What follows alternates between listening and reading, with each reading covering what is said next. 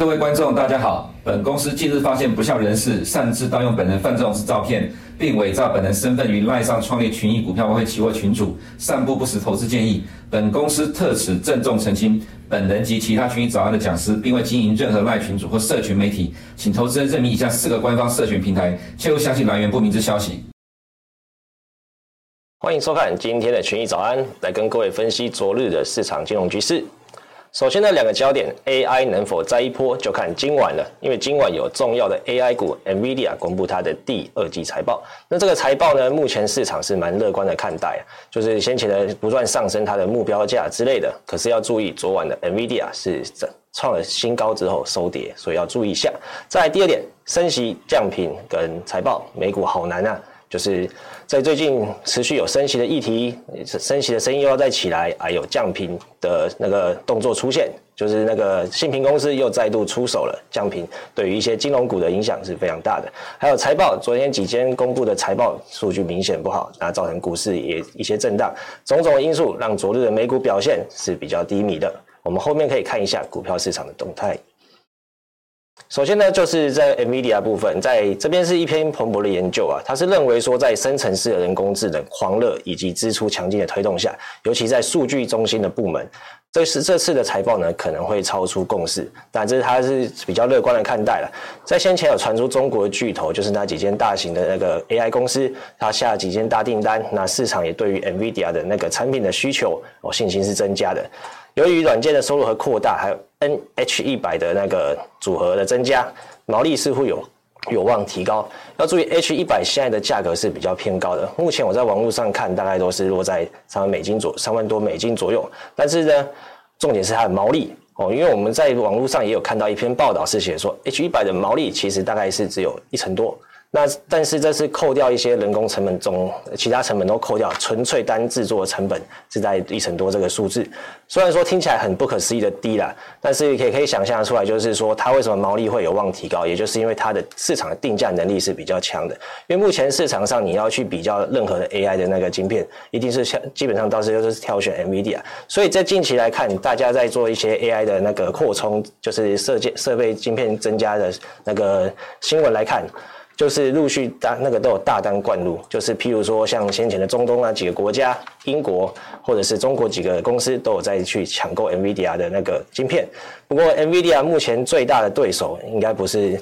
其他的那个 AI 那个 AI 晶片公司，而是自己的产能。所以目前来讲，NVIDIA 因为它的订单实在是比较偏多一点，所以要注意就是它的产能是不是足以应付。再来是那个盈每股盈余的部分，可以看到在二零二四年财年，因为它是是它这个是它财年是用二零二四第二季以后，可以看到它的每股盈余是基本上相较前一年都是大幅的增长。这边可以看到大概都有到三位数和三倍或者是两倍的增长，所以要注意就是哦，NVIDIA 最近的的股价反应是反映在什么地方？就是因为市场对它的盈余是预预估是增加的，还有这边可以看到。本一比的部分，本一比来到一百四十九这么偏高，其实市场就是先股价就是先反映了它的盈余，每股盈余可以达成长三倍的部分，所以只要注意之后还是会修正的。不过可以看到，其实在未来的三年，其实在 NVIDIA 的预那个彭博这边的研究员对于 NVIDIA 的预估都是比较正向的。再就是这这次的那个几个预估的数字，我们可以看到，在上次的预估数字其实。彭博这边的那个预估数字出来，其实 NVIDIA 财报都是优于它的哦，就是实际上公布的比那个彭博预估的还高。所以这一次呢，我们看看也 也市场也是希望前面的研究员也有提到哦，那个彭那个是是 NVIDIA 的财报会不会再次优于市场的预期？这边可以看到后面有 Y O Y 的成长，不论是美股盈余或 G 或 GAAP 的美股盈余、营收调整后盈利、营业经理的 EBITDA 值哦，可以看到都是非常惊人的成长。其实这次不只是那个对于 NVIDIA 的财报的成长，其实最重要就是它的猜测有没有上上修之类的。哦，这一上市就是在五月底的时候，NVIDIA 那一次的财财报远优预期之外，还有一个惊人的猜测，造成了 AI 股这一波大涨。所以，我们这一次这一次的，标题也有提到。AI 股能够能不能够再持续一波，就看今晚 NVIDIA 的财务那个财报表现了哦。是那个投资人如果有相关的那个投那个兴趣哦，必必须密切注意它的那个数资料公布。好再来就是昨天有其他美国经济数据的公布，这边先提一下，就是美国的那个中古物销售量下降，来自年初最低水准。其实很先前都有不断提到，因为高利率的情况下，其实你原本的住户你不太容易去转买转贷款去买新的换房子，那造成说你的房子交易量变低，所以说交易量变低之下，就会上升那个中古屋的销售量下降。这边可以看到这个销售数字是。在年初呢，其实一度有反弹，可是后来又下降，这就是因为它的供给其实不足。那为什么我会这样讲？为什么不是其他原因造成的？可以看到，其实房屋的价格是有增长的，中位数是有成长，所以就表示你是那个供给的下降造成交易量不足，而且同时又带有价格上涨的趋势，所以这点要注意一下，会不会再影响到美国的租屋成本？Richmond 地区的公布八月份的地区制造业指数哦，负七，其实看起来。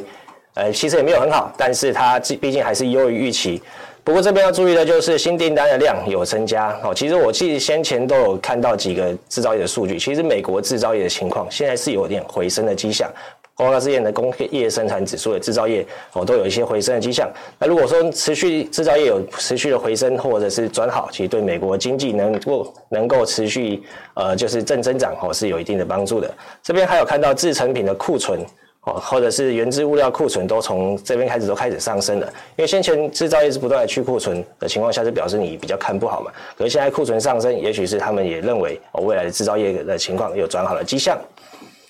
那至于期望地区的那个联邦银行行长 Thomas Barkin 哦，昨天这一位讲话之后，其实造成那个美债值利率的一些波动，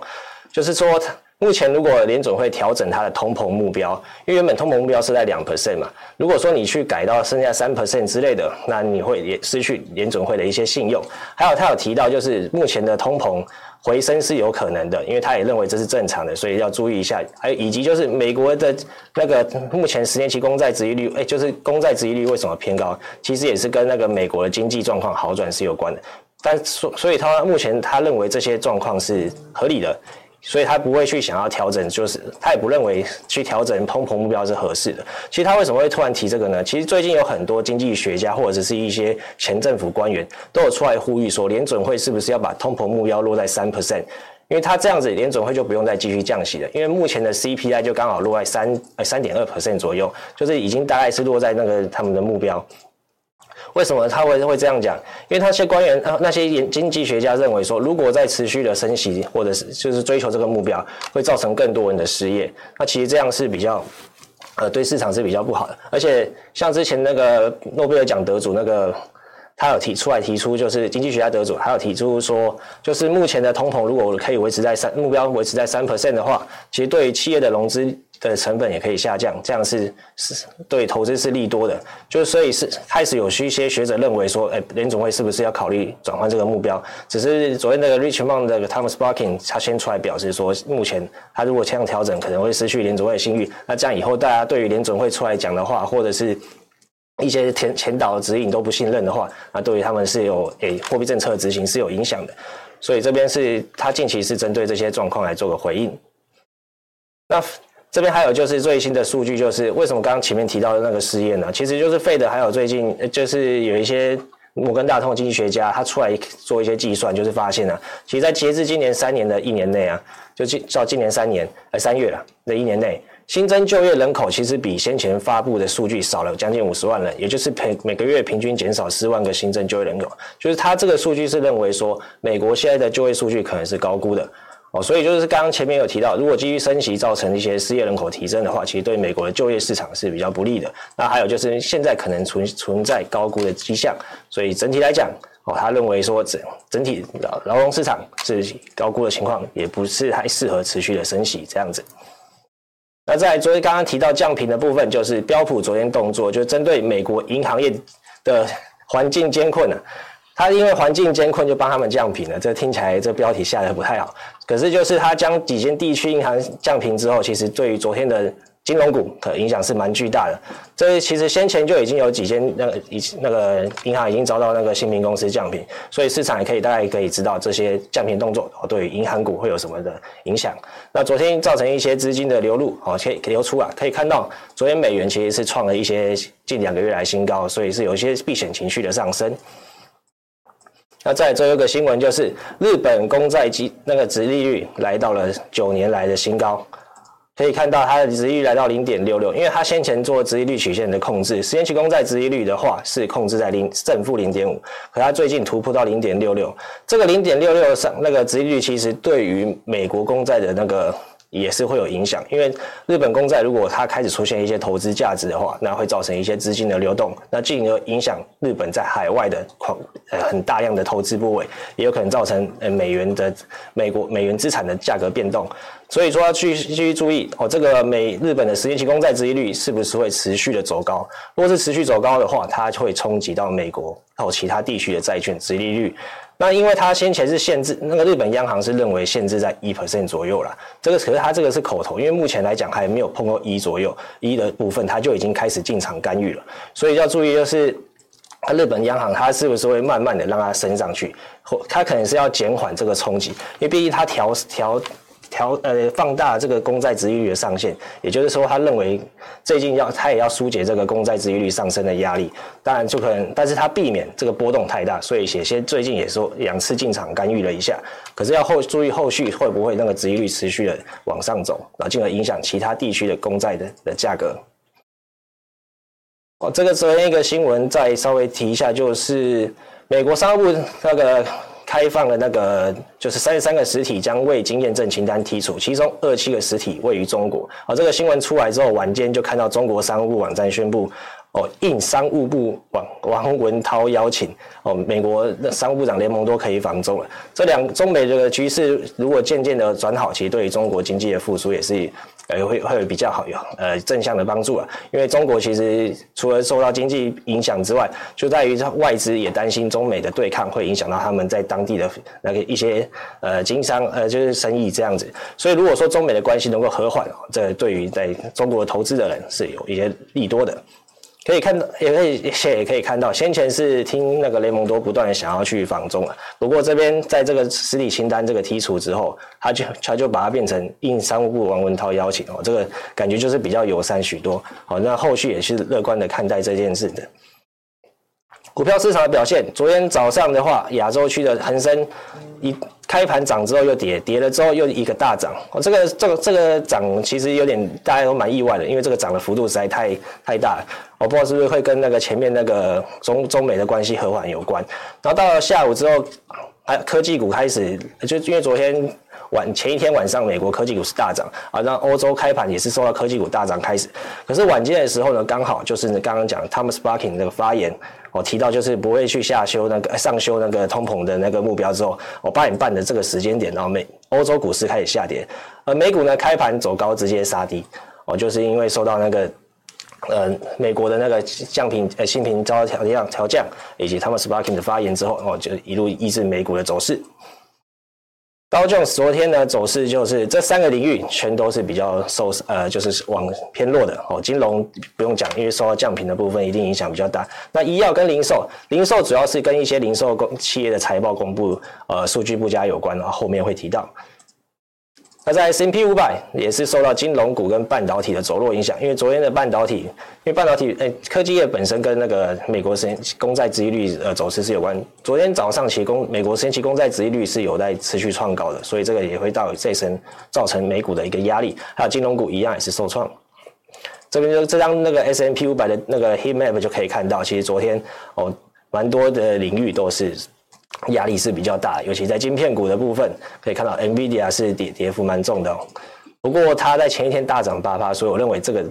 应是还好，而且今晚要公布财报，然后相信市场应该还是会蛮蛮正向去预估的。再是 Nasdaq 科技股的部分，一样是受到那个科技股跟金融股的下跌。而费半指数就是刚刚跌的比较大的领域了，就是美债指数走高，一定会压抑到一些科技股的走势。NVIDIA 就是今晚会公布它的财报哦。昨天我认为它在盘中，其实它不是盘中啊，一开盘其实它没多久就创了它的历史高点。那部分获利了结，我认为这是一个很合理的动作，因为先前你压你只要看到创高，有些人可能就认为这哎这样它赚够就可能获利了结这样子，他不想要去呃参与那个财报的那个有点像是压住的感觉啦，所以先获利了结，我认为是合理的。那 SMIC 就是超 Super Micro 美国超微电脑，它昨天推出了一个 VSA 跟 HCI 的那个解决方案。它这个解决方案简单来说就是效能提高，然后成本又压低，那这个极好的那个呃数据表现。我认为就造成那它昨天大涨了二点一六 percent，因为刚刚可以看到，其实前面提到昨天的科技股是受伤受创比较严重的，可是它在这个方案听起来是领，就是在业界听起来是蛮比较领先的技术，所以造成说它股昨天股价表现是比较好的。那昨天在零售数据的诶，零售公司的公布诶，那个财报公布呢，就是这几件劳氏，它是跟那个上礼拜有介绍的 Home Depot 一样，就是做一些房屋修缮的部分。它的同店销售年减一点六 percent，其实这是优于预期的哦。还有就是它的，其实它的各项数据都是展现不错，而且它没有下修明今年或明年的财务预测，所以造成说它的股价其实在公布后是上涨三点七五 percent，这个是大涨哦。因为它其实还有上调，它对明年的展望，诶，之后的展望就是说，因为美国人现在我刚前面的房屋数据有提到，现在一开始就比较不会卖房子，那房子旧了怎么办？就自己去修啊，就造成说这个方面也有一个需求，就是不论是 Home Depot 或者是劳氏，他们这些方面都有收益这样子，所以在他他那个劳氏那个财务长对于未来的看法是比较乐观一点的，但是其他零售用品就没那么幸运了哦，DKS 迪克运动用品，它在公布财报之后呢，每股收益是远低于预估啊，然后它的今那个对于今年的那个展望还持续下修，主要是库存的不足，还有就是说他们有遭到想偷窃的行为。其实很难想象一间运大型的运动用品店是因为偷窃的那个客那个。偷窃的事情造成他们的营收遭受到影响，哦，这蛮神奇的。所以它的股价昨天是大跌了二十四点一 percent，这是非常大的跌幅。所以可以看到从这边直接降到这里，哦，这是非常夸张。而且这是它历史，这应该是有它有史以来讲那个跌最凶的一次。所以说，美国的零售用品哦，是不是有可能有出现一些松动的迹象？我们后面还有一间梅西百货，梅西百货呢，它的亏这个很简单，就直接看这个就好，净亏损两千两百万。啊，上一年同期净利是二点七五亿，差了非常多。它就显示美国人的消费力道可能有下降，造成或者是说通因为通膨的关系，造成消费力道下降，进而影响说他们的销售的那个数据。大家可以可以想象这两这两间的，无论是运动用品或者是百货这些销售业者，可以看到。美国要是民众开始消费有产生一些影响的话，其实对于美国未来的呃经济增长哦会是有一些影响的，所以需要注意一下零之后的零售数据是不是会有受到一些影响。在昨天刷标普调降信评的地区银行。这些 KRE 的地区银行的 ETF 就开始大跌二点八六 percent，这个跌幅算是非常重的。不过可以这边可以注意一下，就是说美国商业银行目前总总存款下降一千一百亿，但是小型银行存款倒是上升的，所以小型银行目前的流动性认为是还好。还有就是银行定期融资计划上升了三点八亿，这是一个比较小的增幅啊。所以是地区银行虽然还是有一些需要注入流动性的帮助，可是他们的量还没有到那么大。不过这个降频的动作一定会影响到他们的股价，这样子。在欧洲指数，就是昨天提到受到科技股的开盘的诶之后的领涨之后，但是到晚间就受到那个美国的那些一些那个联总会官员的谈话之后，又收敛它的涨势。那因为今昨天美股是比较跌比较多，诶下跌走势比较弱嘛，今天其实对于欧洲可能也所以是一些压力。台湾加权指数啊，昨天也受前天半导体涨，但是金融传产走弱。那今天呢，相信会一定也会受到一些压力的。不过国内半导体比较特别是，NVIDIA 涨得很凶，但是目前国内的那些 AI 股涨得更凶。我不知道这个动力是不是动能是不是能维持持续？因为其实可以看到，相较于美股这边修正的幅度，其实台台股近期是近期一一个一阵子的盘整中了。哦，不像美股之前有跌比较重的局局势。所以近期可以关注，就是台股是不是还会有持续这个撑支撑的力道。日经呢，受到半导体跟金融股的影响哦，它因为半金融股这边要解释一下，因为他们昨天十年期公债殖利率的价格提呃有讲到创新高嘛，他们认为说金融就最比较有利差的情况下，对金融业是有利的。那半导体一样是受到前那个科技股的影，那个前前天美国科技股的影响啊，昨天昨天日经表现是相当不错。恒生呢，在开盘就是走高，又一度大跌之后，就这呃这边不好意思，这个是这一根走高又一度大跌之后啊，又之后收盘又走高，就是刚刚讲跟入股一样，就是可能是受到一项是呃商务部的那个邀请哦，就是有中美的缓解，让这市场产生利多的消息。那在其他市场的部分，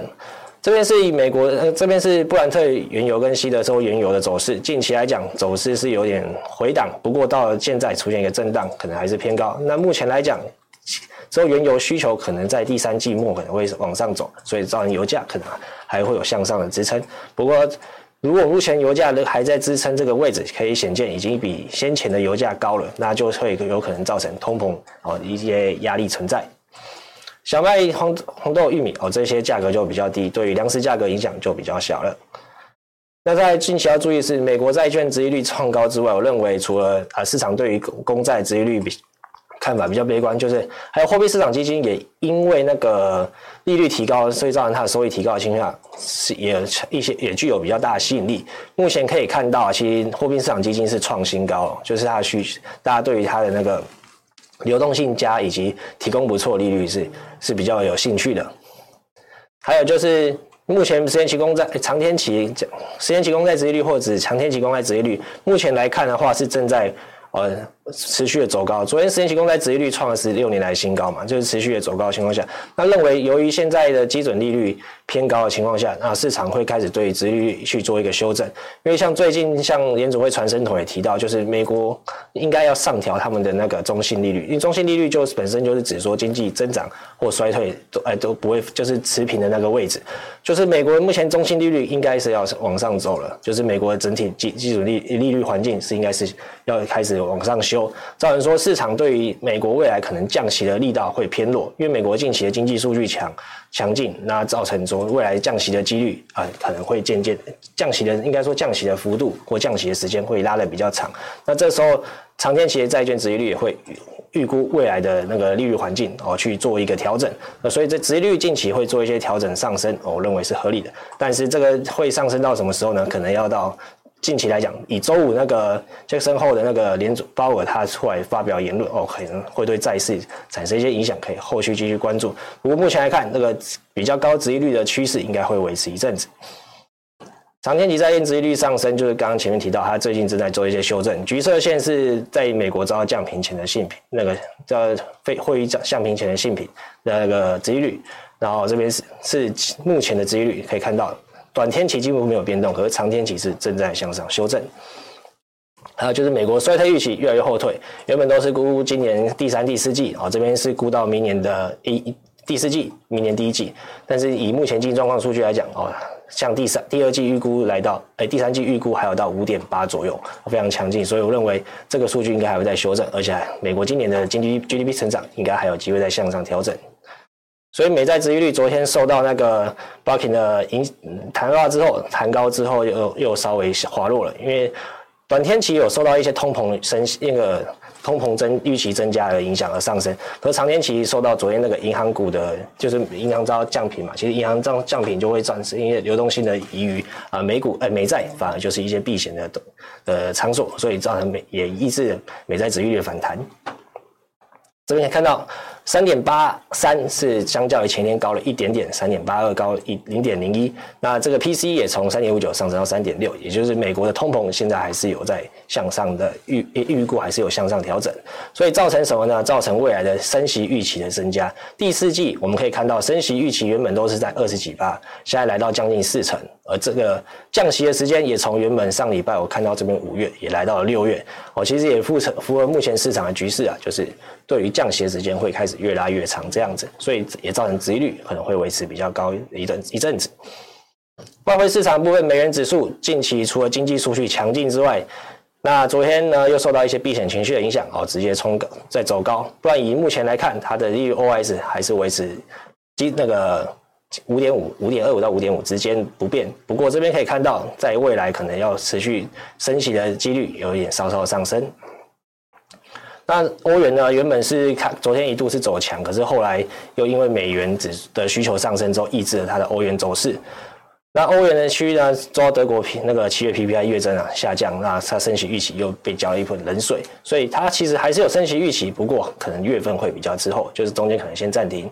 那英镑的部分呢，受于先前较高的那个 CPI 影响哦，持续的有升息的预期比较强劲。可以看到，相较于欧元，其实英镑的走势它是比较有支撑的。它不像欧元就是比较疲弱的样子。那在近期来讲，哦，在美元起走强之下，它可能稍微走弱。目前来看，英镑的那个升息预期还有将近三码的升息空间。原本之前一度掉到只剩两码，因为但是在最近的经济数据好，然后通膨加，哎，通膨数据又高的情况下，又开始走高了这样子。好，以上是今天群益早的内容，谢谢各位观看。如果你不想错过最新市场动态，记得开启小铃铛并按下订阅。此外，我们在脸书、YouTube 以及 Podcast 都有丰富的影片内容，千万不要错过。每日全球财经事件深度解说，尽在群益与你分享。